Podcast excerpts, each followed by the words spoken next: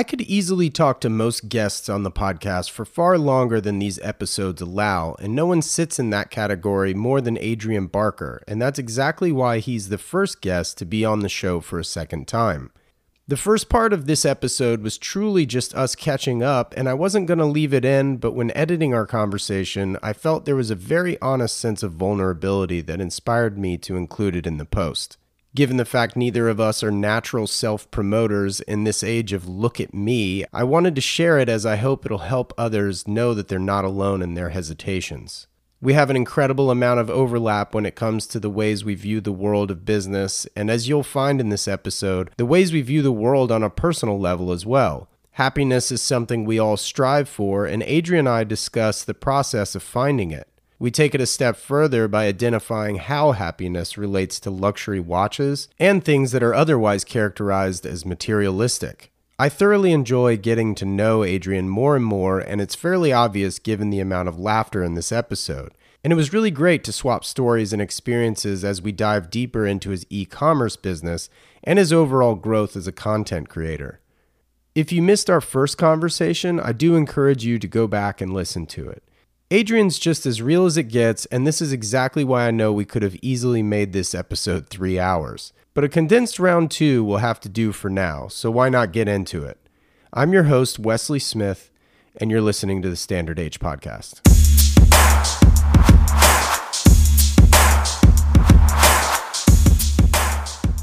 By the way, thanks for doing this again.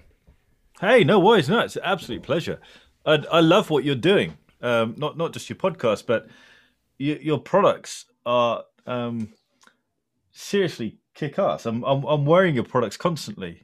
Well, I had your shorts on yesterday. I've I, I, I love that T-shirt. That tee is, and I'm not just saying this because because I'm talking to you. Like seriously, that that that T-shirt is killer. It's like it, it's got stuff in it that makes me sit up straight.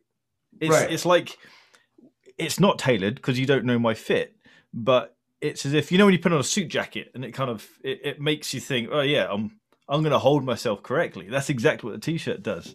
Yeah. That's great. And the hat as well. I love my hat. It's the only baseball hat that actually fits, like suits me and fits. Yeah. yeah. I, I, I love baseball caps, but this so, is the, the last one I bought. I love the look of it, but it looks stupid. Well, it's super casual too. Yeah. I mean, it's a different look, but it's, um, you know, I really appreciate you saying that. And quite frankly, I work very hard on the stuff that I want to produce. And I know that it's good shit. Like it's, it's, I know it's good because yeah. I've worked in this industry for twenty-five years and I really don't want to put out crap. Like this thing, everybody's telling me like, if you actually like this, this like ornament, desk ornament, it's actually a functional shift knob. No way.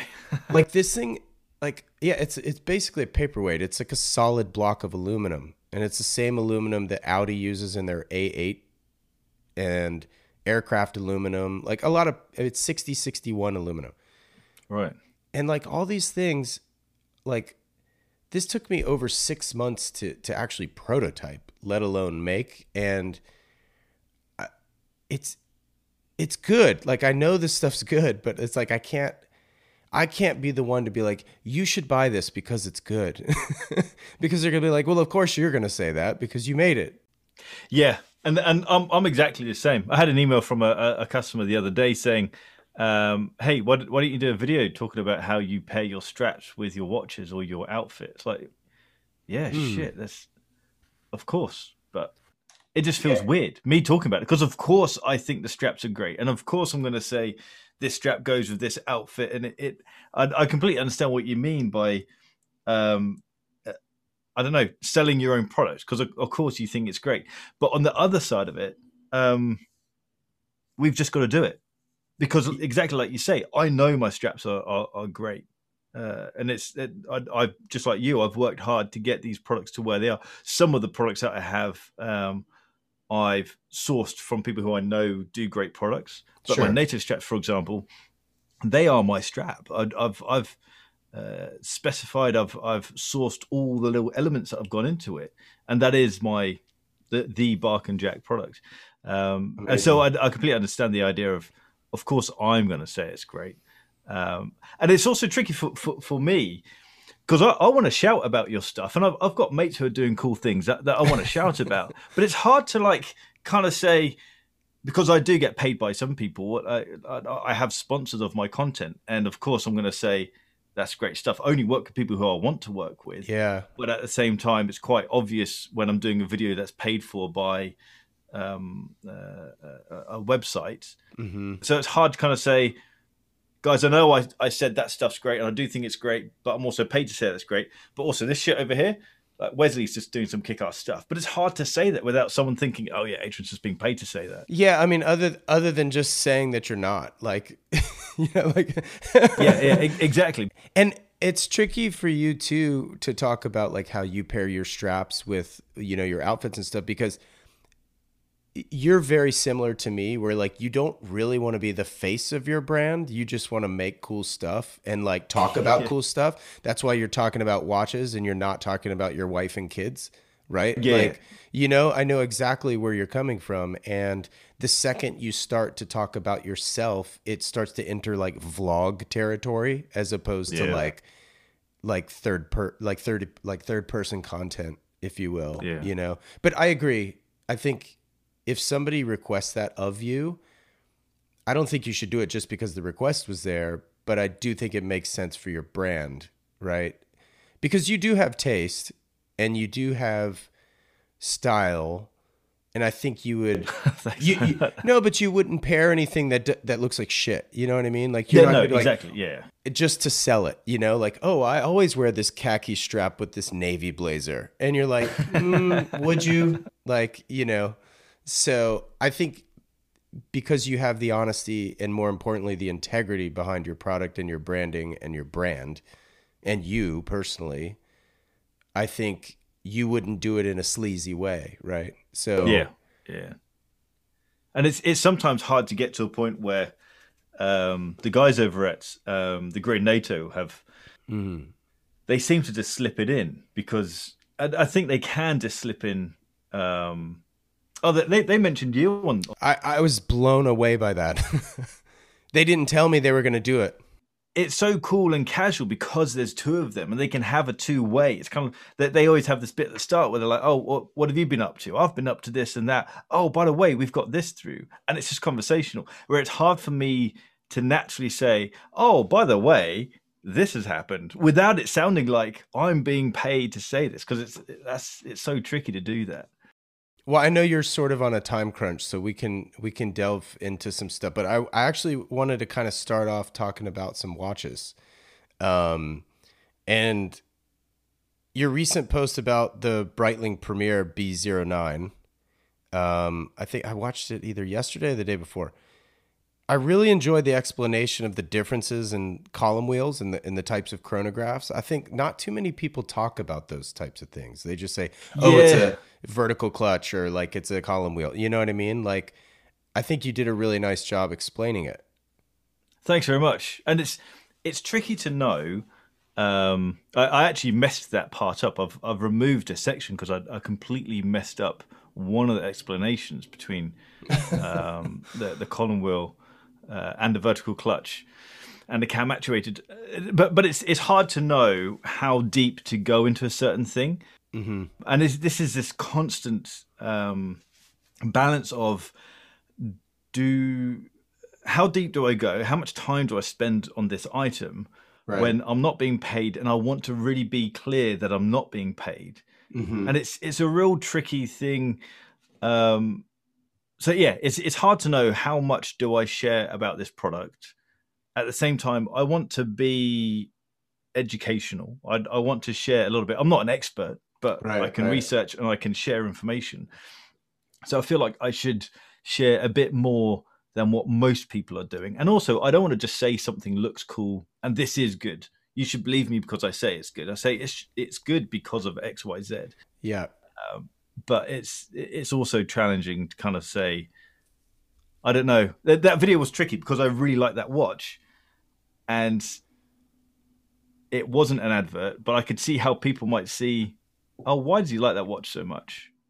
Despite yeah. the fact he's, he, I, I mentioned that this isn't my kind of watch. Yeah, I love it. Oh, it's such a hard balance, Wesley. It, it really yeah. is hard to kind of figure out where do I push this product because I think it's great, but at the same time, um, not being sponsored by them. Well, see, yeah, no, exactly. And I just think that like you do such a nice job of that, because it's, you're going into an explanation in the way that, hey, if you don't already own a chronograph, like you even went into like the tactile feedback of, of yeah. a column wheel, right? So you kind of gave me a visual and almost like physical representation of this piece without me having touched it.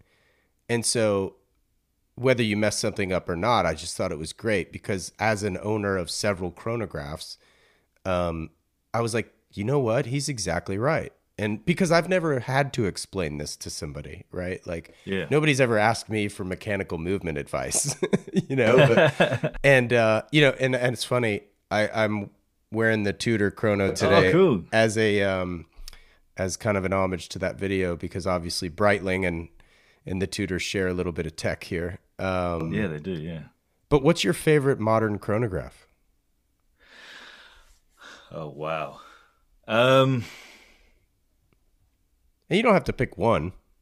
There's, I, I don't know the exact name, okay. but there is a, a fairly expensive monopusher chronograph by Montblanc. That's, uh, it's using their Minerva uh, caliber inside. It's around thirty grand, uh, and mm-hmm. it has uh, a salmon dial, and it's a monopusher, and it's just, it, it looks like it could easily have Patek on the dial. I know the exact watch you're talking about. I, I can't remember the name, but it, it is a gorgeous looking thing. And it's funny when when um, when I think about Montblanc, you always think about, well, I always think about pens and not necessarily the watches. But I remember getting hold of this piece, having held many of their kind of E T A-powered, Sleater-powered movement watches, and thinking, uh, this is different. This is a different sort of Montblanc. This is uh, this is a proper watch as a far, right. as so far as like this has real stuff going on inside. This isn't just off the shelf movements. This isn't just someone having a business idea. This is like someone's really sat down and thought about this, and mm-hmm. they've killed it. This is yeah. an awesome watch, uh, but pricey. It's it's well over twenty grand. I think it's around thirty grand or something. Right, right. Stunning thing. I'd love yeah. it. I know that um, when you were working at Apple, you sold your stock and bought an Explorer Two. How did you land on that watch? Oh man, I, I love I, that I story, it. by the way. But it, it, yeah, it was, it was a bit of a. Um, I sold loads of things. I sold cameras. I sold. Um, I had about uh, nine guitars at one point, and that was the final push. Was selling my my last guitar, um, uh, and and Apple stocks had been going crazy. I, I bought in at about something like twelve dollars, and I sold at around a hundred and twenty dollars. Oh my God, one hundred seventy dollars, something like that. So, something crazy. Um, and the, all the time I thought there's, there's no way these, these stocks could keep going up. So let's get out. uh, and they, they kept, kept on going up. um, but yeah, the, the, I kept not wanting to get a Rolex. I kept wanting to look at, um, I was looking at Omega Speedmasters. Uh, in particular, there was a broad arrow, which had a gold bezel, a white gold bezel, which was pretty cool. Um, But there's just something about Rolex that I didn't want Rolex because everyone had Rolex and everyone was talking about Rolex, and it kind of seemed like the obvious choice, kind of like getting a nine eleven or um, or just getting a Lamborghini. It's kind of like it's, that, that's just obvious. Go off and get a McLaren right. or go off and get get a, a T V R or something, some, something a bit different. And so I kept kind of wanting to get off course and look at stuff that was around, the smaller things. But every time I was searching, the logic just kept drawing me to this Explorer Two, um, so I just I just pulled the trigger, and it was back in the time when uh, this watch was listed for about three thousand two hundred, something like that. Yeah, it was three thousand two hundred. I emailed the guys, the the dealers in London. I was like, look, I'll I'll pick it up today um, and give you two thousand six hundred for it, just as a complete lowball offer. Yeah, two thousand four hundred, no two thousand six hundred, and they they emailed back straight away saying, yeah, yeah, sure, come get it. What? That was a proper lowball offer. But um, yeah, this, that was back when these things just didn't really sell. Um, so yeah, that, that was my first proper watch. Right, right, right, right, right. What, uh, so I'm curious, why the thirty-six millimeter Explorer as opposed to an O P no date? Hmm. I think probably that is purely down to branding and image because the Explorer is the sports watch. Ah. Uh, and, and the O P isn't a sports watch. The O P, I love the O P range. I think it's a, an awesome range. Sure. But technically, the Explorer is part of the sports family, part of the um, the professional family, whereas the O P isn't. Um, so, yeah, I, I think... I don't know. And, and the problem is, for me, I have just fallen in love of, I don't know where it is right now. I've fallen in love with my Explorer. And so it, I, I can't see beyond that. I, I can't imagine anything different. I'd, I've got my name down for the new Explorer thirty-six millimeter, and I will probably get it. But I hate the idea that I might, at some point, sell my current thirty-six millimeter Explorer. There's, there's no logical sense to say, keep that watch beyond the emotion that I've connected with that watch. There's, there's no logic to say you need it. It's got an old, outdated movement. It's got a terrible bracelet. I was going to say, you can, can you tell the weight difference in person? Yeah, oh, yeah. You must, right? Yeah. Because I held an older one yesterday. Actually, I met a, a guy for a beer, and uh, he had an, an older model. I think it was like a, a late nineties, like nineteen ninety-nine model. And um, yeah, you could definitely tell the bracelet's light for sure. Yeah. Yeah, it, it, it feels cheap. It it doesn't feel like what you'd imagine a Rolex to feel like. Uh, God, so it looks good. It feels great. Oh, yeah, it's it's it's just cool. I love it. I don't know what mine is. Am I the only one that hates the color of Superluminova when illuminated? You know, that blue, like that kind of new blue color, as opposed to like that kind of greenish. I, I, I think Loom as a whole is overrated. I, I think it's... um, I hate Superluminova, man. I, I never see them. I, I, I guess my main watch is, is my Explorer, and so the Loom just doesn't work, so I, I don't get any of that. um, right. But it, if you wake up in the middle of the night, or...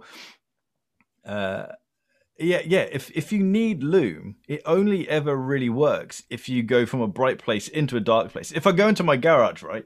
straight away I can see it. I think, oh shit, that looks cool. But if I'm waiting until, I don't know, if I go out camping, the watch is pretty much dead by the time it comes to midnight. So it, I, I think Loom is, it's a fun thing to talk about. And if you've got a U V light, you can power it up straight away. But apart from that, I, I never get to see it. I totally agree with you. I, I think about that. I don't, not often, but when I do see the Loom, you know, bright, it's, it is cool. But I'm like, yeah, this, it kind of doesn't work. Yeah, exactly. I'd much prefer to have like a little crown that you can just press in, and it will just do a little backlight or something, like those old uh, Timex Ironman, I think they had. Yeah, yeah, yeah, yeah. All right, so let's talk about your YouTube channel. Um, it's obviously you've been on before, and again, thank you so much for doing this one more time. Um, Thanks for having me. Your channel is talking watches and drinking coffee. It seems coffee was inevitable, right? I think it's a perfect match as far as an e-commerce product. Yeah, it's it, it just felt like a fun thing to do. Um, and I've probably had more coffee companies approach me than watch companies. That's hilarious. Um, and it's, it, yeah, it, it is fun. I, I have I have sacks and sacks of coffee um, from just, just random people. Uh, and, and so, yeah, it, it, it was inevitable. Um, the, the challenge is, is that coffee is such a personal thing. And just like watches, there are so many different ways of, of getting coffee. There's so many ways of making coffee. There's so many different tastes. Um, and so it's, I think as a business, it's a really tricky thing to do. Mm-hmm. Uh, you need to have lots of, Uh, not lots of varieties, but a, a good size of variety to cater for, for different tastes ranges. Sure. But also it's, it's one of those things where you start to create a relationship with your local roaster. Whereas I'm based in Scotland, having coffee roasted in California and sent around the world. So it's, it, it, there is a, a mismatch there, but it's, it, it, it is fun. And this stuff is kick-ass coffee. And I can say that because the, these, these guys are doing all the hard work. I'd, I just get to do the fun stuff where I taste it and say, yeah, that's great. No, that's crap. Let's change this. Let's make this darker. So it's... Yeah. You know, I, I have, I face a similar situation slash conversation with all the products that I make, because I'm not, you know, knitting my fabric, you know? So it's kind of like, thank you for producing my product so well. yeah, yeah, yeah, exactly. But I, I think it's, it, it's one of those things where, once you've created a name for yourself, you and, and also you have an eye for detail or a vision, you don't need to be the executor. You don't need to be the one doing the craft. It's about finding those who are great at doing the craft. I can't make a leather strap. I know the process. I could talk someone who's good with their hands and good with tools through the process. Sure.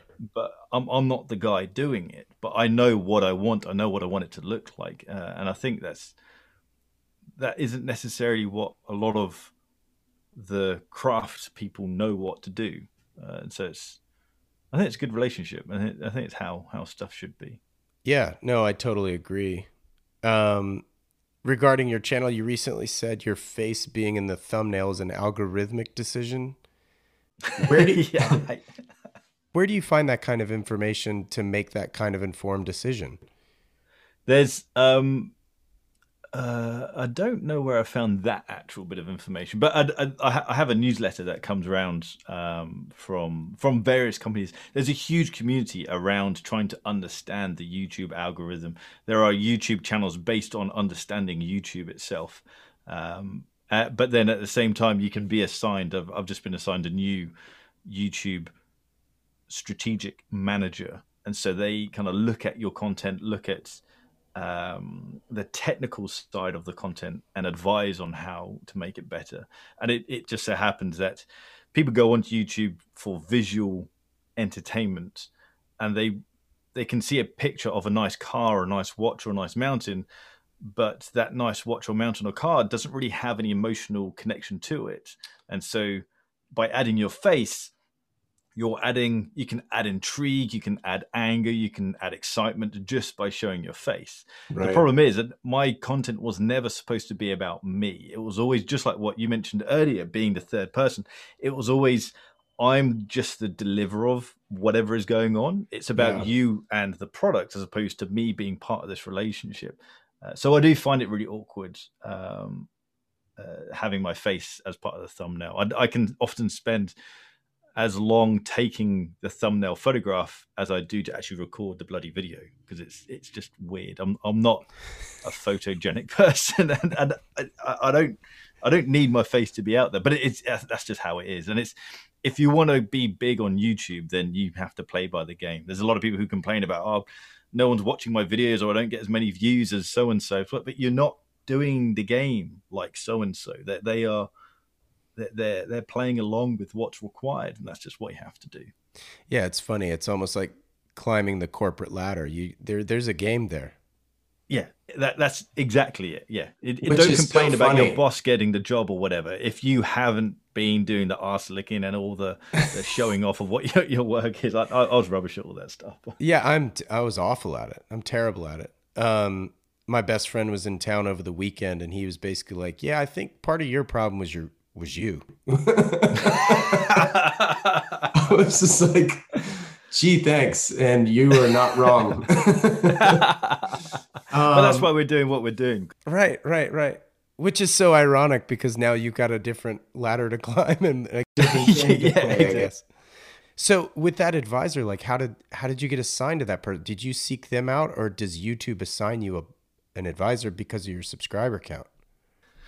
Yeah, you, I, I got my first um, strategic manager when I hit about sixty thousand. Uh, and I, I think the algorithm just highlights certain people who are getting traction, right. um, just to kind of coach them into the right space. For YouTube, it's all about numbers. It's all a numbers game. So if you're doing the right numbers, they're going to help you out. If you're not, then they're not going to help you out. Um, That's incredible. I don't, I don't know what the trigger was this time. Um, I, I, the channel's not particularly growing massively quickly, and I'm not I'm getting decent amount of view. I'm getting a million views a month, um but that's not like within the YouTube world, that's not massive. That's kind of just normal, I'd guess. Um but I don't know, it's a new person, so I'll, I'll see what they're up to. Hopefully well, that'll help. uh, well I wanted to congratulate you, because since we last spoke you hit a hundred thousand, but as of I think yesterday you were at one hundred forty-six thousand, which yeah. I don't know. Is it me, or do milestones always seem to be a steam engine? Like, I feel like you got to almost you fifty percent growth in such a short amount of time. It's, it's nice that you say that. I, I don't think it's been a short, I, I think it's slow, but that's not necessarily me saying, oh, I wish it was quicker. Right. I wouldn't be upset if there was quicker growth, but at the same time, I'm very happy with with what's going on. I'm I'm having fun, and I always remind myself that that is that's the focus, is to have fun. I could be making more money, I could be making more content, and I could be growing quicker if I did different things. But there has to be, for me, there has to be a balance of how much do I play the game and how much do I just have fun. Yeah. Right now, I'm making the content that I want to make. I'm doing the things that I want to do. If what I do stumps the growth, for example, I've I've got a couple of Oris watches in at the moment. That stuff isn't, that video isn't going to get high views. So I, that video won't get above one hundred thousand views. Mm. I could go down to learn. I was invited to um, the launch of the new Tudor that came out today. Uh, I could have gone down to that meeting, made a video on that. That would have got one hundred thousand views. That just didn't fit within my family schedule. And so it, it's just one of those things. So there are things that I could do that would speed up the growth, increase the growth. But my, my focus is, don't make this a job, make this a hobby. And if people come along for the ride, then awesome. If they don't, then that, that, that doesn't matter. It's, it's about, I didn't enjoy my last job. And so I'm keen to make this not be a job. Absolutely. I feel that's exactly my approach to Standard Age, honestly. Like, the day it becomes work is the day I don't want to do it anymore. You know what I mean? Yeah. How much that's, time? That's my concern about the next step. I kind of feel like the, the next step is inevitably going to be selling watches mm. in some capacity, but at at what level, how I go about it, I don't know. How I execute it, I don't know, because there there is danger that that could, I could take investment. I've, I've got a couple of people interested in investing, and I could take investment, open up an office, hire a team, and have that team run the day-to-day of various bits and pieces. Is that the route that I want to go? Do I want to be the manager of a team of people? Right. I I think I'd actually prefer to be in the mountains making a video about a random watch being launched. But there's, so it, I'm I'm really at a crossroads of what is the next step and what is that actually going to be like. Do I just carry on the journey that I'm doing, which future wise, do, do I want to be doing this when I'm fifty? I'm probably not going to be T V like energy for when I'm fifty, right? So I, I, I don't know what that looks like. I, I do like the idea of having a business that isn't reliant on me being on screen. Yeah. Because there has to be some element of what is that exit, just in case this thing doesn't work out. I also like the idea of just being the movie maker. That's my passion, is making videos. Right. I don't have to be in front of the camera. It can be someone else in front of the camera. Yeah. Which kind of maybe lends itself to you maybe producing videos for larger brands, and you become more of a marketing agency. And, and that is, yeah. And it would destroy my, I've, I've thought about that. And, and there's been quite a few conversations with, with different companies around that idea. Um, my big challenge, or my big um, kind of motivation around Bark and Jack, was to be completely independent from brands. Right. I'm, I'm learning that it's, it's hard to be truly independent. Um, and also, if I were to sell watches from Oris or Tudor, then I would no longer be independent. If I were to do a collaboration with them, I wouldn't be independent. If I went off and made content for them, I wouldn't be independent. At some well, point, that's just going to have to end, it's, because it's there's a growth and there's there's a journey. And if I just want to make better and better content, then I guess I, I'll just have to stop being independent at some point. But you're independent by way of maybe having the autonomy to choose which brands you work with. That's exactly so, it. And this is the challenge at Hodinkee. Hodinkee. I always say Hodinkee wrong. How do you say it? I, it's funny you say it, because I remember you saying this on your video. It was so funny when you started saying it, because like I noticed, but I didn't care. But now when you say it, it's hilarious because you're so aware of it.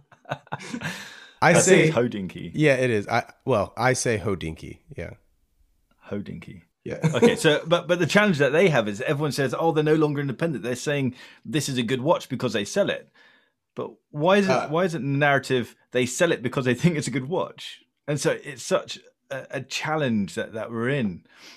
They well, don't sell every watch. They, they don't sell all Tudors. They they they handpick which ones they do, and I'm um, it's oh. yeah. The the assortment just keeps growing. Actually, with Glasuta and and all these other brands they now sell. But like what I was saying is like if you're just making videos for other brands, meaning you're behind the camera, not in front of the camera, that in lies your autonomy, and that is your independence because you're choosing to work with that brand, right? Yeah. So that was kind of what, what I was alluding to. But how much time, if any, do you spend looking back at what you've done and accomplished, or are you always looking forward? But my character is to always look forward and never mm. be content. My character is it's never good enough. And I, I think that's deeply ingrained from my dyslexia at school, that it was genuinely never good enough. Mm. And so I, I have this kind of ongoing narrative that what I've just done is is bad. It's, it's, it's never good. There might be elements that I like of something, but the overall package is, isn't good. So it's always about moving on. Uh, when I was a kid, that was a very, very toxic mindset to have. Now mm. I, I thrive in that mindset of let's never sit still. Let's always push forward. I've started listening to um, a podcast that's exploring Buddhism.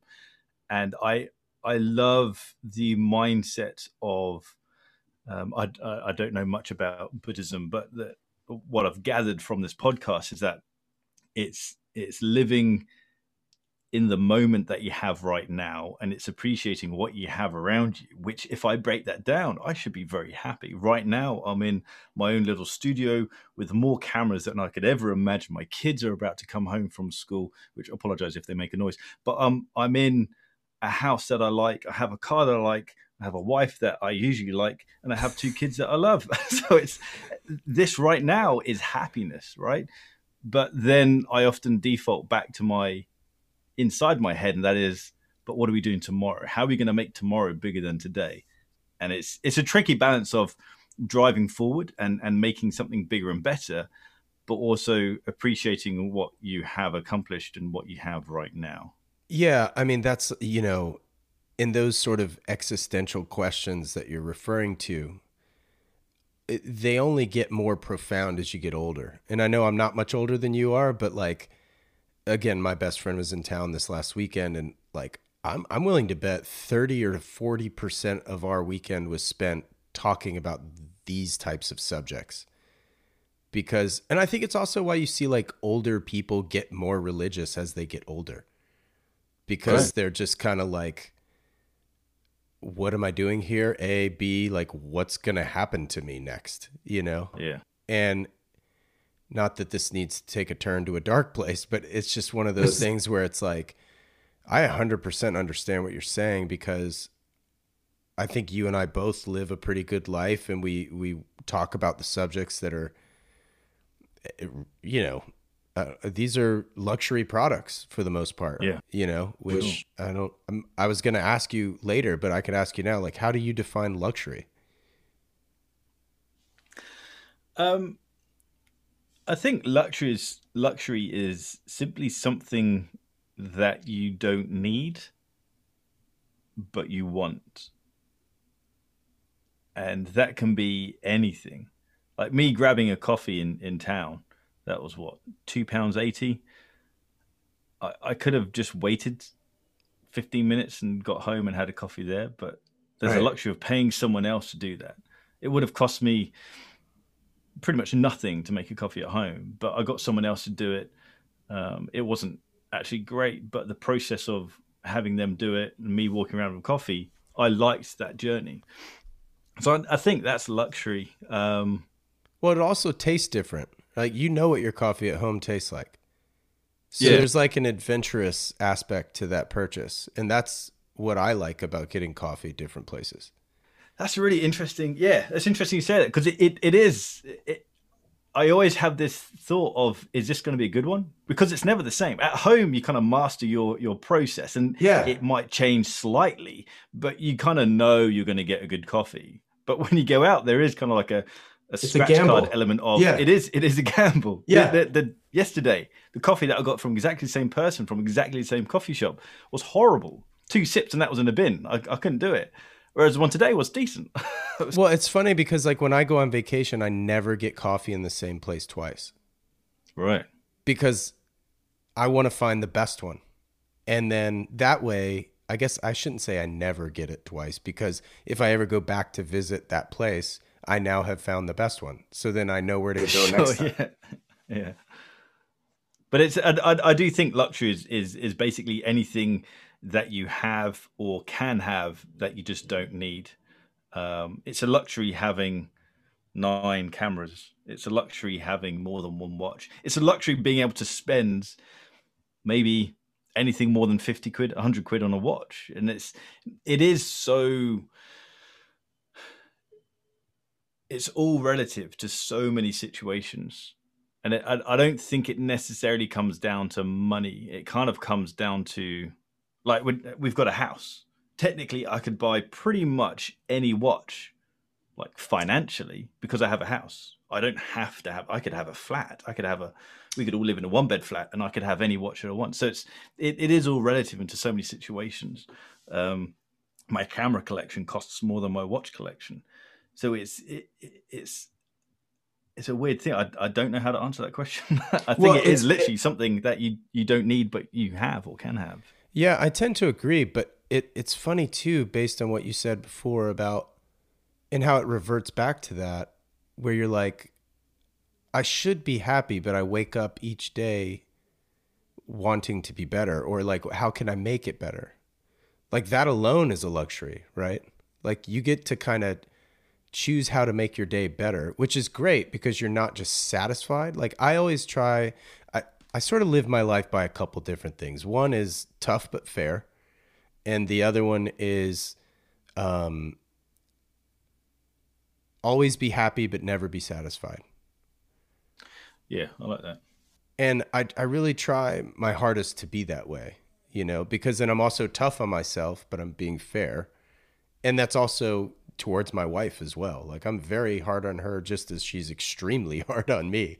Uh, but, but at the end of the day, I try to be fair about everything. Right. And, um, oftentimes I find that I'm being very unfair to myself, which, you know, we're all our own, we're, we're all our own worst critics, but I'm just very hard on myself. And, and, and I wasn't dyslexic, right? Like, so I don't ha- even have that element that I'm beating myself up over, where you're not necessarily beating yourself up over it, but there's got to be like a subconscious thing going on, it seems. Yeah. Yeah. The, yeah. The, for me, the, there definitely is an element of um, uh, lacking in confidence is, is always tied in with dyslexia. And it's often the lack of confidence is more of a hindrance than the actual dyslexia itself, because it's, mm-hmm. it's always there, whereas dyslexia only affects certain areas of, of the brain. Sure. Um, But the idea of, of, of never being being happy, but never being content, so you're always striving forward. I, I think that's my state of mind. When when, when I when I think of life, I, I can't help but just smile and, and be happy of, of how things are um, and, and how things have kind of ended up. There's always going to be a bigger house. There's always going to be a nicer car, the newer car. Um, and that's kind of just part of the fun. But I think ultimately... Uh, it's around finding happiness, and it's right. I, it's such a hard thing to to realize that, that that is more important in life than the actual paycheck, because we are conditioned. I was talking to my to my son this morning about um, I can't remember how we got into the topic of university. He's only six, so he's, that's a long way off. Uh, but he was like, "Do you have to go to university? Do you have to go to college and, and study for three years? What do you mean it costs nine thousand pounds? That's a huge amount of money." And and do you have to do that to get a good job? I guess you, you have to do all this stuff to get a good job. Like, no, you don't. You, you, my cousin didn't go to university. She she didn't even finish um, uh, what we call sixth form. I don't know what the equivalent is, but she's earning more than all of her friends. It's it's not about your education. It's about your brain. It's about finding something that, that you want to do, as opposed to uh, any certificate that you have. And and ultimately, it's about finding something that you enjoy doing, because you will burn out. The, the amount of people that, that I know who work in the financial sector who hate their job, they earn right. horrible amounts of money and they're not happy. So mm-hmm. what's the point? It's it's about finding happiness. And that's what I love about what I do. You know, it's funny. I think a lot of people maintain their status within those types of jobs because they feel that's what they deserve. Because otherwise, if you feel like you deserve more, no, I mean, that's maybe a sweeping statement. Maybe I shouldn't say that. But I think a lot of people do that, right? Like, this is what I deserve.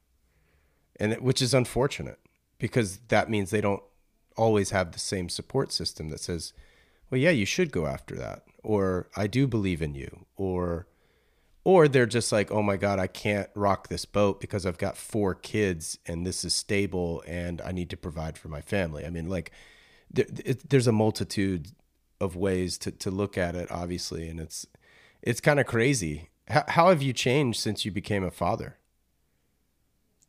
Oh man, that, that was the biggest, the best thing that could have happened to me becoming, I was going to say becoming a man, but I, I think that's just more becoming mature. An adult. Yeah. yeah just mature. I, yeah. I, I was, I, I was what, I think I was twenty-eight when I had my first kid.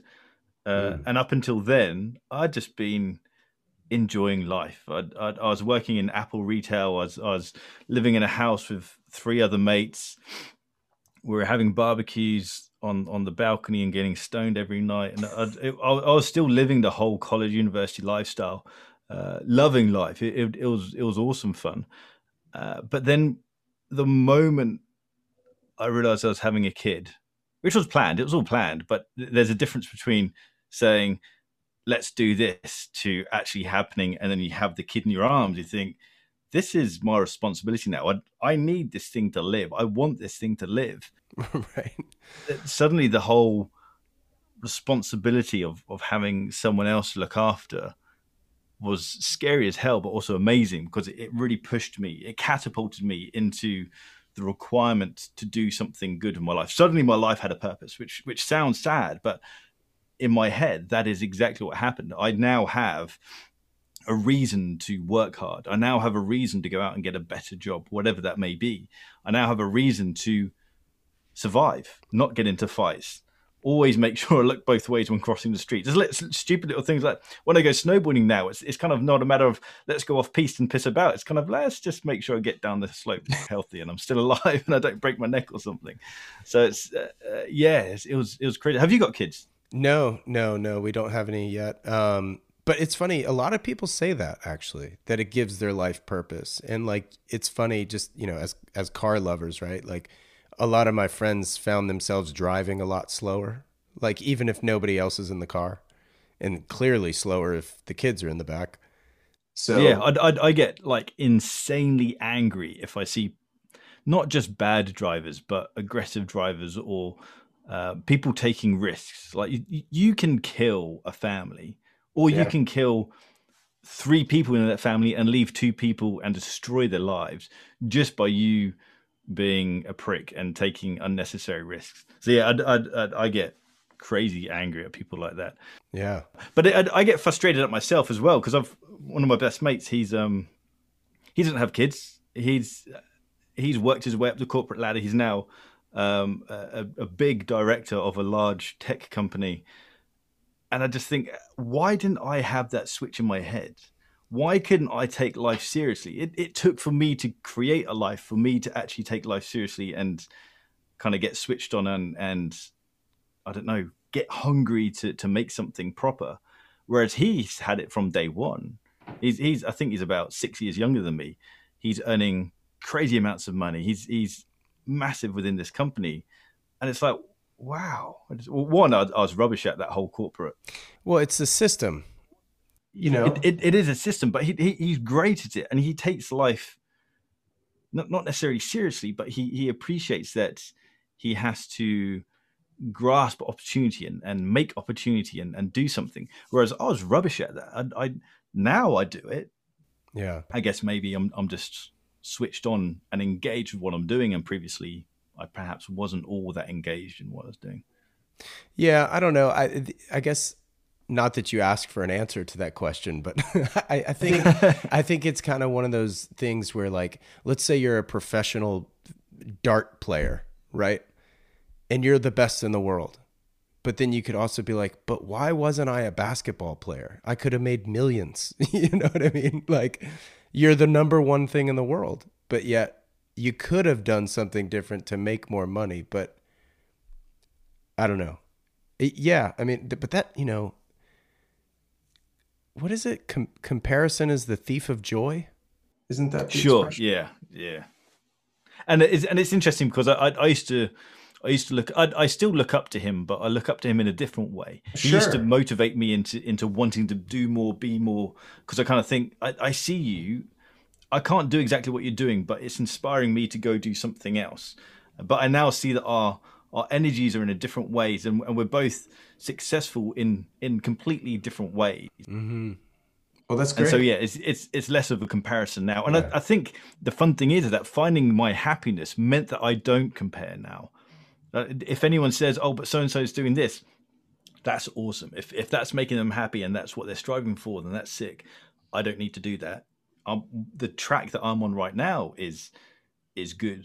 And I'm staying there because whatever they're doing over there, it, it has no impact on me. And I think that only comes with age as well. And it's something that like I struggle all the time with, with things like Instagram, where I'm like virtually seeing other people's successes. And I'm just kind of like, but I know my t-shirts are better than that. I know my hat fits better than that, or, you know, whatever. And I'm just like, but why? And it's just like not a jealousy thing. It is, there's a level of that one hundred percent. But the more I'm like, well, it's different, you know, like their product is just simply different. That audience is different. Their values are different. And that's fine. Yeah. You know, like I within business, with it's, it's fun because you can, you can analyze what other people are doing. And I do this all the time with YouTube. I see other people's channels explode and, and grow much quicker. And I'm initially, I'm like, wow, this, uh, what's going on there? Surely they, they must be doing something dodgy to do that. But when you start to analyze it, you think, oh, okay, so they're doing this and that. I could do that. I have the ability to do that, but is that going to bring me happiness? Is that what I want to do? Right. So that's, I feel like that's kind of the fun thing. Maybe I should apply that to, to life, not just with business. Right.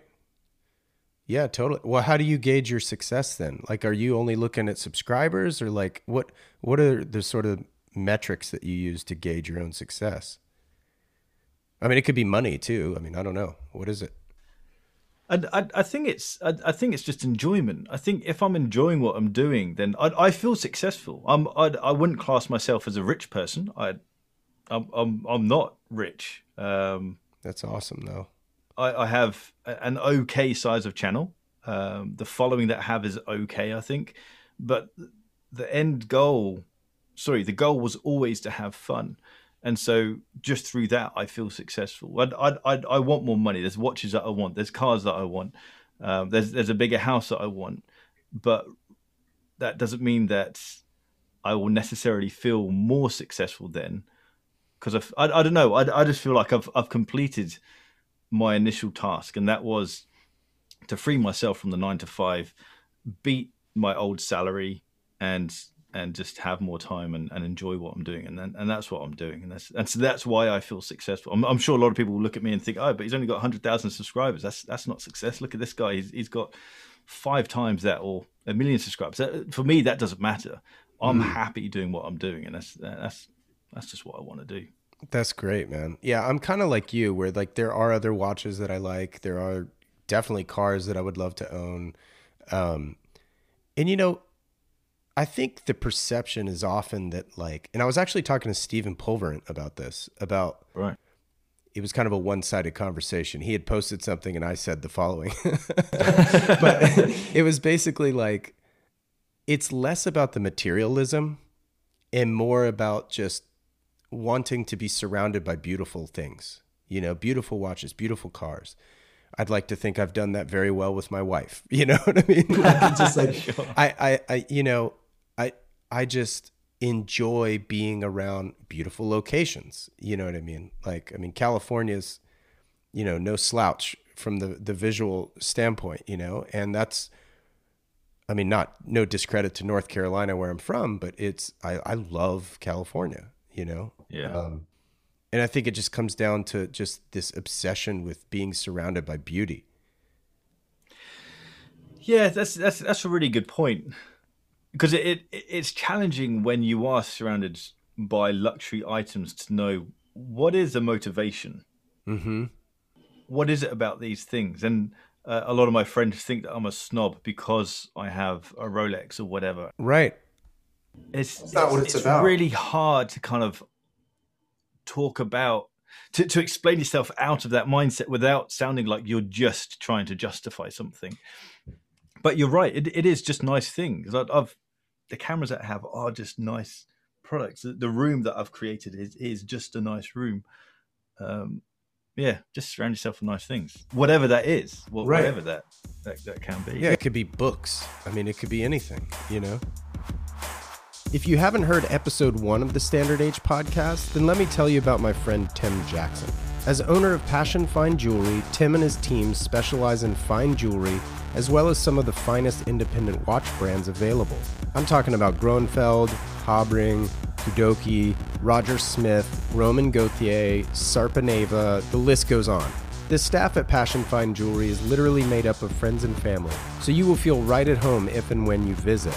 If California is out of reach, you can absolutely email or call the shop and they'll get you sorted. Visit passion fine jewelry dot com for more information. As you all know, I'm a huge fan of using the right product for the right job. And like many of you, I appreciate products with a story. That's why I drive a Volkswagen G T I. It's a hot hatch with heritage. It's also why I'm into specific watches like my Tudor Black Bay. And that's exactly why I'm a fan of the indie accessory brand Cantonment. Cantonment makes a utilitarian cloth they simply call a kerchief. It's smaller than a standard bandana, but larger than a handkerchief, which makes it ideal to tuck in a back pocket or use as a neckerchief. I always take one on a bike ride or have one with me as a backup face covering. Not only do these kerchiefs satisfy several functions, but they look great too. Each set features illustrations celebrating icons of product design like the Omega Speedmaster, the Fender Stratocaster, or my favorite of course, a classic G T I. Follow them on Instagram at Cantonment Co, that's C A N T O N M E N T C O, or visit them at cantonment dot co. And use the code STANDARDH in all caps, no spaces, for twenty percent off of absolutely everything in their online shop. Now let's get back to the show. Well, let's talk about your e-commerce a little bit more. Um, you started with straps. You've always loved straps. You're very well on the record for that, which is so cool to me. Like, I just love that you explored that with your dad and stuff as a kid. I just think it's awesome. Um, But it's a saturated market and you carried on anyway. Yeah. So like, why weren't you inhibited by the fact that it was a saturated market? Because a lot of people, and, and you'll probably connect with this, with, with you and your products, a lot of people um, one hundred percent focus on the offering. It's like, oh, look, we've got a green one, we've got a red one, we've got a striped one, we've got a spotty one, we've got a pattern one. This one, you can have your own logo on it. And it was always a, a lot. If you go onto pretty much any other strap website, you'll see every size, every color option, every combination. And for me, um, I loved the Apple idea of, we've done the thinking, you just choose which one you want. And so there's a small selection of products that Apple have created that are great. It doesn't matter which one you get, whether you get the cheapest MacBook or the most expensive MacBook, they're all great. There are slight variations and there might be one that might be better for you if you do video editing or whatever, but regardless, all of them are brilliant. Right. And that was my idea around straps was, I'm going to do a handful of straps, ones that I would wear personally, but make them amazing. And that there's obviously a cost that comes with that. But as soon as you get the strap, you should see, oh yeah, no, this, this makes sense. It's like when you open a MacBook or an iPhone compared to pretty much any other phone, the whole process feels great. And when you have that product in your hand, it feels great. And that's exactly the same with our products. Whether you buy um, a twenty-four pound NATO strap or uh, a one hundred fifty pound watch roll, you get exactly the same process. You still get the same packaging. You still get the same tag. You still get the same note. And so it's it's all a bit of um, it's like getting a present, uh, and so I, I really wasn't worried about the market being saturated because I knew I could do better. I knew I could make a better product, and I knew I could give a better customer experience. And uh, they are luckily, without prompting people, the two big things that everyone says. If you go on Instagram, when, when people tag me and post and say the the little tag at, at every order gets like this little handwritten note just to say thanks. Yeah. And that gets Instagrammed as much as a product itself. And that's that's hilarious. Um, so I, I just knew I could just do it better than than other people. And that's not coming from a place of arrogance of I'm just better. No, I've worked in sales and I've worked in retail. I know what makes good customer experience. I know um, having an eye for detail is the difference between having a good product and a bad product. And also, exactly the same as you, the products that I sell, yes, there's a commercial element. I make profit on everything that I do, but it's from a place of passion. I enjoy what I create and I enjoy what I sell. Therefore, I make sure that it's great, as opposed to I'm just going to slap my name on. You could go buy T-shirts from anywhere for probably twenty-five cents and put your logo on it and then put it online. But that's that isn't good enough. That isn't the brand that you want to create. You want to have the best T-shirt and people know that it doesn't matter about the logo. They know that this product alone is brilliant. And that, that was exactly my mindset around what I wanted to do. Yeah, I think user experience is is is is really almost like second to none, right? You know, and you want to feel as though you spent your money on something that was worth it, right? And so that comes down to everything from, and you know who's brilliant at it is Apple, is is packaging. You know, when yeah. you go through the Apple packaging, it's incredible. Um, and it's so abundantly clear that other brands have completely ripped them off. Like even other like, you know, like little cameras, I'll leave names out. Like some of their, they shoot more than one hundred eighty degrees. I'll say that. And, you know, those packaging is, is like Apple packaging. And honestly, that was something that I knew I needed to step up to for Standard H as well, because these are like, not the highest of prices, but they're a premium price for the product, right? But I think it's fair. Um, but I knew I needed to step up sort of my packaging game, because using the U S P S free boxes, they're just ugly boxes for one, you know? And then second of all, it wasn't the experience I wanted people to have when opening. And honestly, I was really motivated by Ralph Lauren, because when you open a Ralph Lauren box, and I know you wear quite a bit of polo, um, it's thick paper. It's a sticker.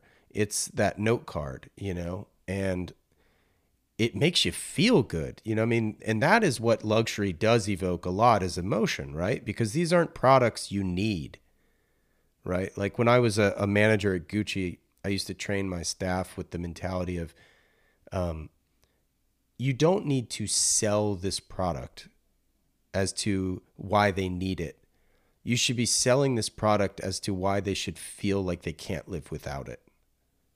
Sure. And there's a fundamental difference there, you know, and it's, it's emotion. You know, these are all emotional purchases, because there are plenty of other solutions to this, you know, question of product. And, and I saw that when I opened, um, when you sent me that T-shirt, it was, wow. Oh, and I, well, thanks. Yeah. Yeah, yeah, but but the paper that you use and little sticker, I didn't actually um, rip that sticker open.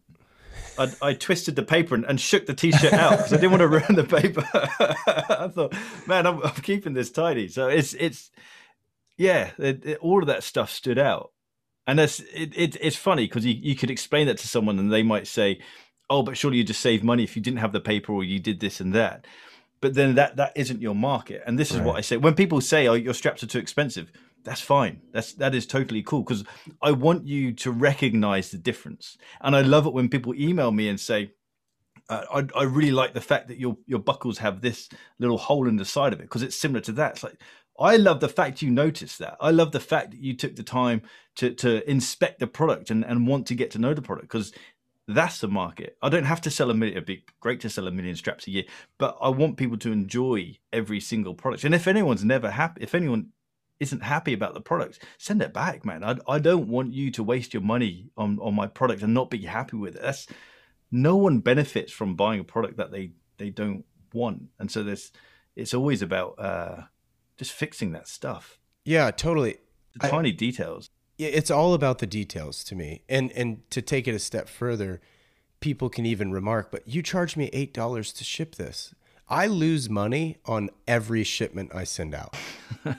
I hate shipping. You know I, what I, mean? I always have this conversation with people that, because uh, unless you're a big company and you can, uh, we're actually only just starting to talk. Uh, I've just got a contract through with with a big shipping company to get proper rates. But for nice. small companies, it's impossible. And we, we all of our, um, uh, it's not subsidized. When people pay for shipping, that isn't actually the cost of shipping. We're, no. we're adding more money on top of that. That's kind of the customer's contribution to the shipping. And then we're having to add a bit more on top of that just to try and make it uh, economical or commercial.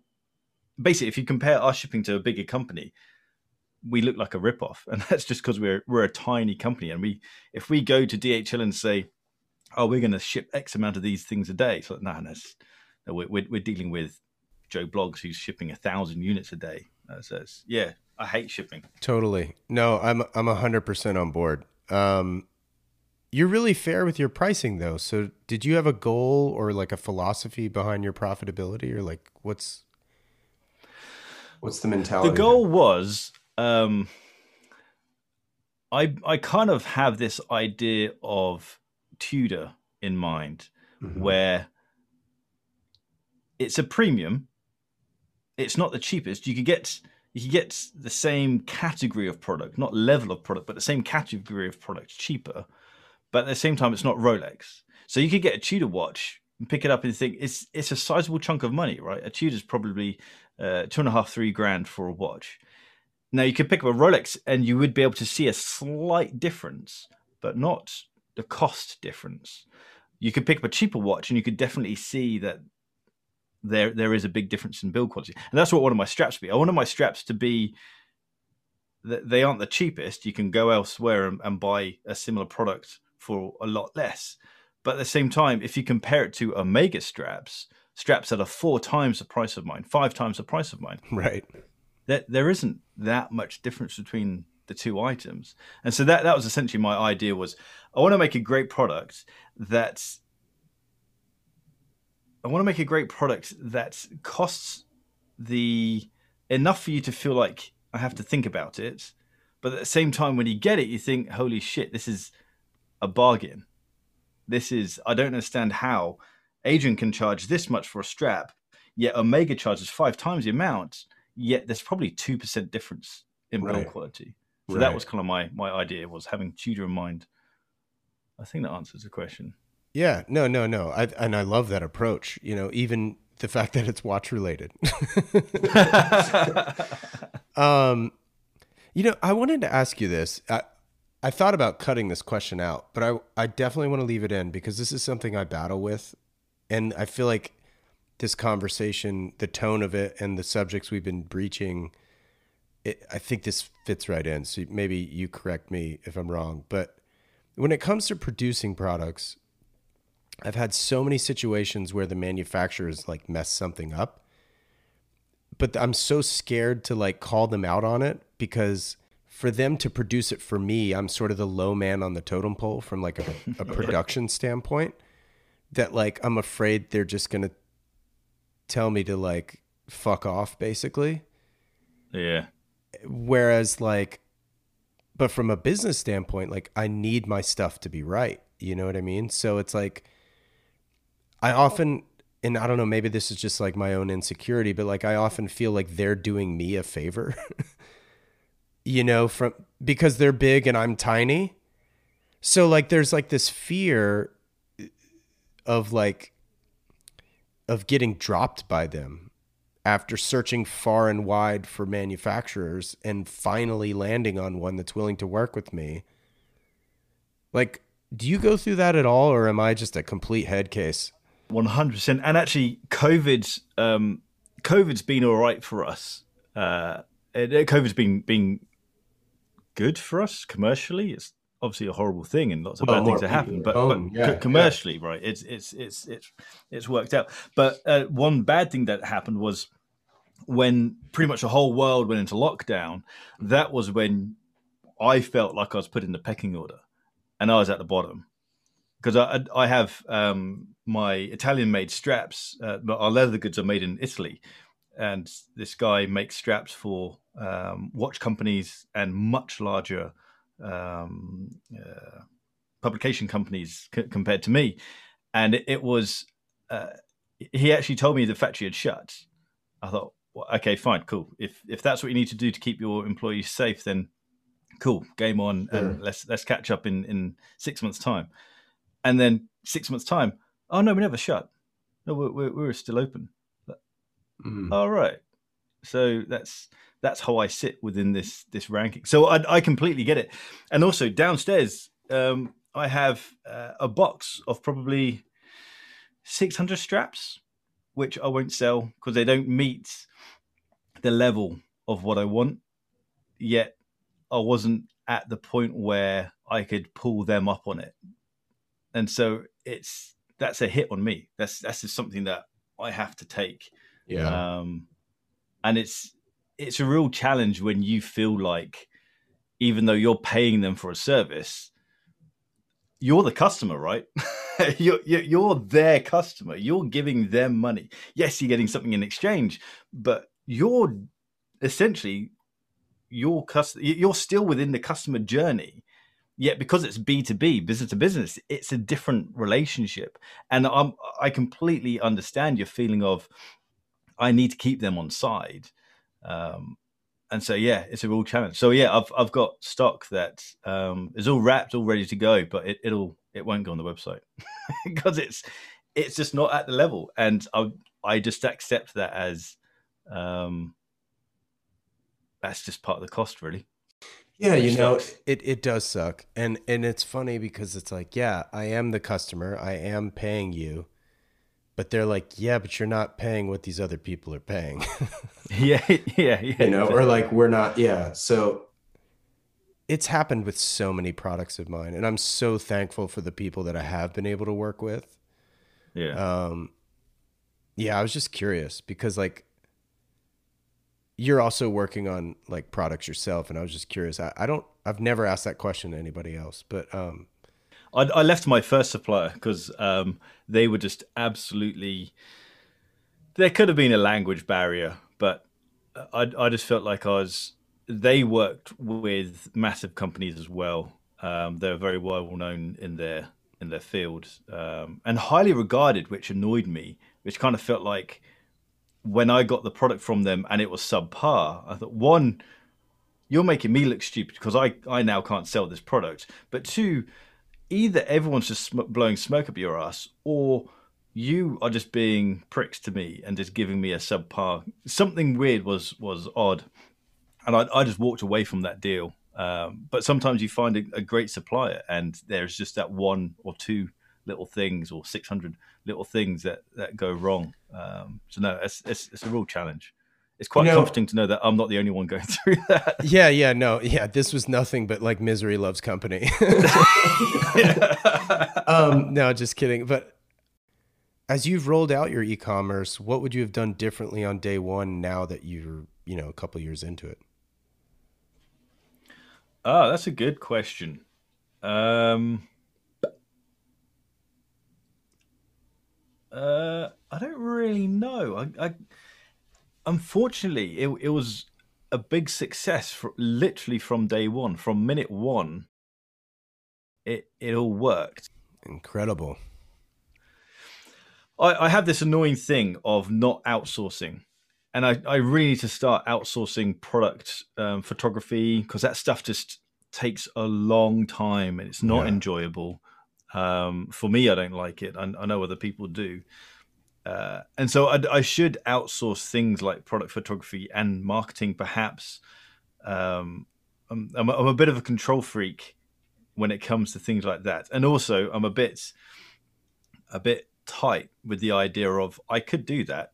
Why, why am I paying someone else to, to take photographs of products when I can do it myself? And you do it well.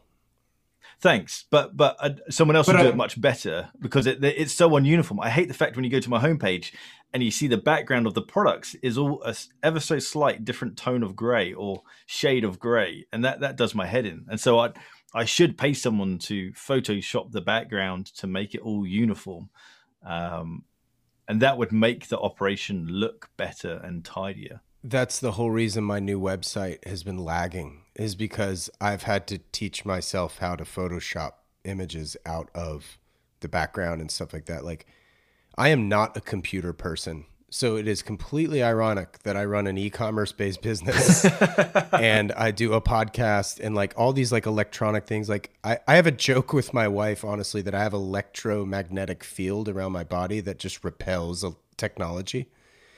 And like my garage door opener won't work for me. My iPhone doesn't work half the time. Like technology hates me. And so that's why it takes me forever to get anything done.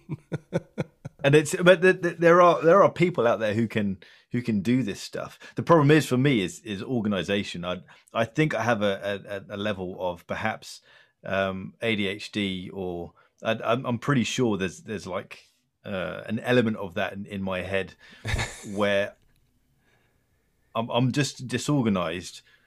But I become fixated on on a little thing. So when it comes to f- product photography, I'll do it at the last moment. Literally the day of launching a new product, I'll be in the studio taking the photographs, editing and putting it online. I'll make sure it's, it's as good as I can. But if I was more organized and said, right, in six weeks time, we're going to launch this product. Let's get this product out to to uh, so-and-so to, to get them to take product shots. It'd just be a far better result. Yeah, and if you kind of calculate the amount of time it takes me to take the product shots, it'd be cheaper for them to do it. Yeah. All logic says order. And to be fair, I, I never order the products in time anyway. So the product literally arrives a couple of days before the launch. I take the photographs, get it online, job done. And it's that's that's not the right way to do it. Ah, what I do differently is study launching. Launching products, there's a science and there's an art to it. Uh, and I'm slowly learning this. And it's it's fascinating, the process of launching and and psychology around launching a product. So that's what I do differently. I'd, I'd study the art of launching. What, what? Okay, so share a tip or two. So there is. Uh, let me quickly load up my podcast app. Give me two seconds. You can cut. No, you're fine. You're fine. Launch Life. Yeah, it's called Launch Life by Jeff uh, Walker. So Jeff Walker has studied uh, product launches, and that's uh, he, he's kind of the Gary V of product launches. Oh, interesting. It, he's got a really interesting journey, and it's kind of a, a passive journey that he had of this uh, um, kind of viewpoint of the psychology behind launching a product, and it's now become his thing. He now advises companies on on how to launch products, and hmm. it's all around uh, it's all around teasing, but doing teasing in the right way and then following up. So it's not just the lead into launching a product. It's what are you doing after the launch? How are you engaging with the customers who bought and the customers who didn't buy after the launch? How are you kind of uh, uh, carrying on that sales process after the sale or when the sale has failed? It's, it's, it's, It's interesting. I'm I'm still at the relative start of it all, but just the, the idea of it. If if you check out the podcast, start at the start of it, because he kind of, It's yeah, it's kind of linear. Yeah, exactly. Yeah, um, uh, but it's it's interesting, and it's they're, they're very short podcasts. Um, I think he's got a book out. I, I don't really read much, but uh, yeah, I'm the same way. Jeff Walker, interesting stuff. Oh, cool, man. Well, thanks for sharing that for sure. What are your future plans for assortment growth, or be it e-commerce, commerce expansion? Seems like there's a new hire on the on the horizon. There is. Well, my.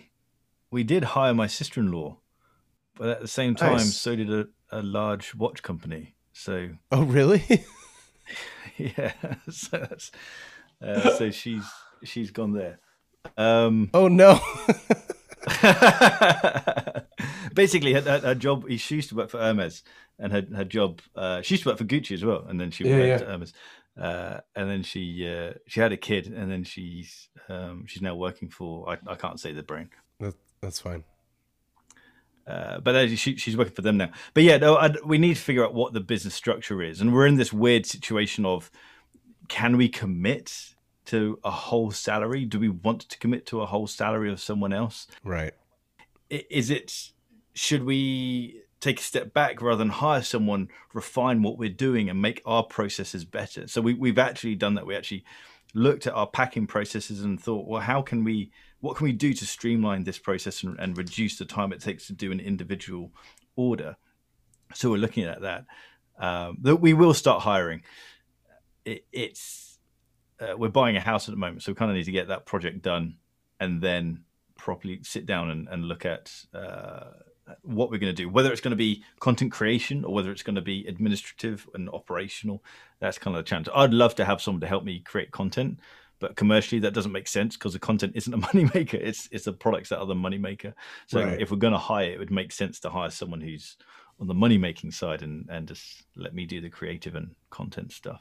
Right, right. It will happen. I, I, I love the idea of having some kind of investment and having a big office, um, a fun office, not not a horrible office, but like a, essentially a big studio of people working on, on multiple projects. Because I, I don't have to be the person making the B-roll and, and doing all that stuff. I don't have to be the editor. This all this stuff is is a skill. It's it's not something anyone can learn how to do this stuff. It's the, the creative stuff is a harder thing to learn, but the technical side, anyone can do it. So it'd be great to have people helping out with that. Yeah, I think Peter McKinnon's got that nailed from like a oh his his setup is so I, I talk to them quite quite a bit, and it's they're just they're just solid guys. Um, Captain Kirk and his his that, that setup, they just two cool dudes working yeah. together to make awesome content. It, it doesn't get better than that, and it's such a tight tight setup as well. Right. Yeah. Well, just wrapping up, I know you've mentioned involving more travel and sort of adventure travel into your channel. What's coming up now that things are opening back up? I want to, um, I'm going to take my car. So I've got a, a Discovery Sport and the seats fold, fold completely flat. Yeah. You could sleep. I'm going to, yeah, I'm going to go out and travel up to the Highlands in Scotland, um, and just take a watch out, do a bit of a, a video and sleep in the back of the car. And I think it could be, could be a laugh. It might not oh. be a laugh. It might just be a really uncomfortable night's sleep. I think it'd just be just a, look. I, I love spending time on my on my own. I'm I'm I'm happy in my own little head, uh, and I like the idea of just kind of going out into the wilderness. Uh, and it'd be it'd be cool to make some content that is um, just out there. I also just want an excuse just to pack the car up with fun stuff and just play with gadgets like little camping stoves and just make breakfast in the morning. I, I love the idea of that. Yeah. Yeah, I love it too, man. Like it's been years since I've been camping, but like like that it's just that sounds like a blast. Adrian, this has been a blast. It always is. Um I will keep you in the loop on anything and everything, you know, with related to um releasing this episode. I can't thank you enough, man. This is, I I never have enough time. Thanks so much for having me. no, it's it's always it's always a pleasure. And I, the, what I love about catching up with you is that I feel like we're on so much on the same page. Mm. When it comes to, to life and, and business, which is, is really cool. And, th- and that, that was so apparent from the first time that we spoke. Um, yeah. Adrian, thanks so much, man. It's great to see you. Thanks, Wesley. Okay, have a great cheers. day, buddy. You as well. Cheers, mate. Talk to you soon. Take care. Bye-bye. Major thanks goes out to Adrian again, and thanks to all of you for listening. If you haven't already, please subscribe to the show, and while you're there, if you don't mind rating and even leaving a short review, it helps way more than you think. Please give Standard H a follow on Instagram at standardh underscore, as well as the podcast page at standardh underscore podcast. Shout out to Jensen Reed and Super Beautiful for the theme track, as well as the clear audio for the noise-canceling headphones. Stay tuned for the next episode of the Standard Age Podcast in two weeks' time. Thanks again for listening.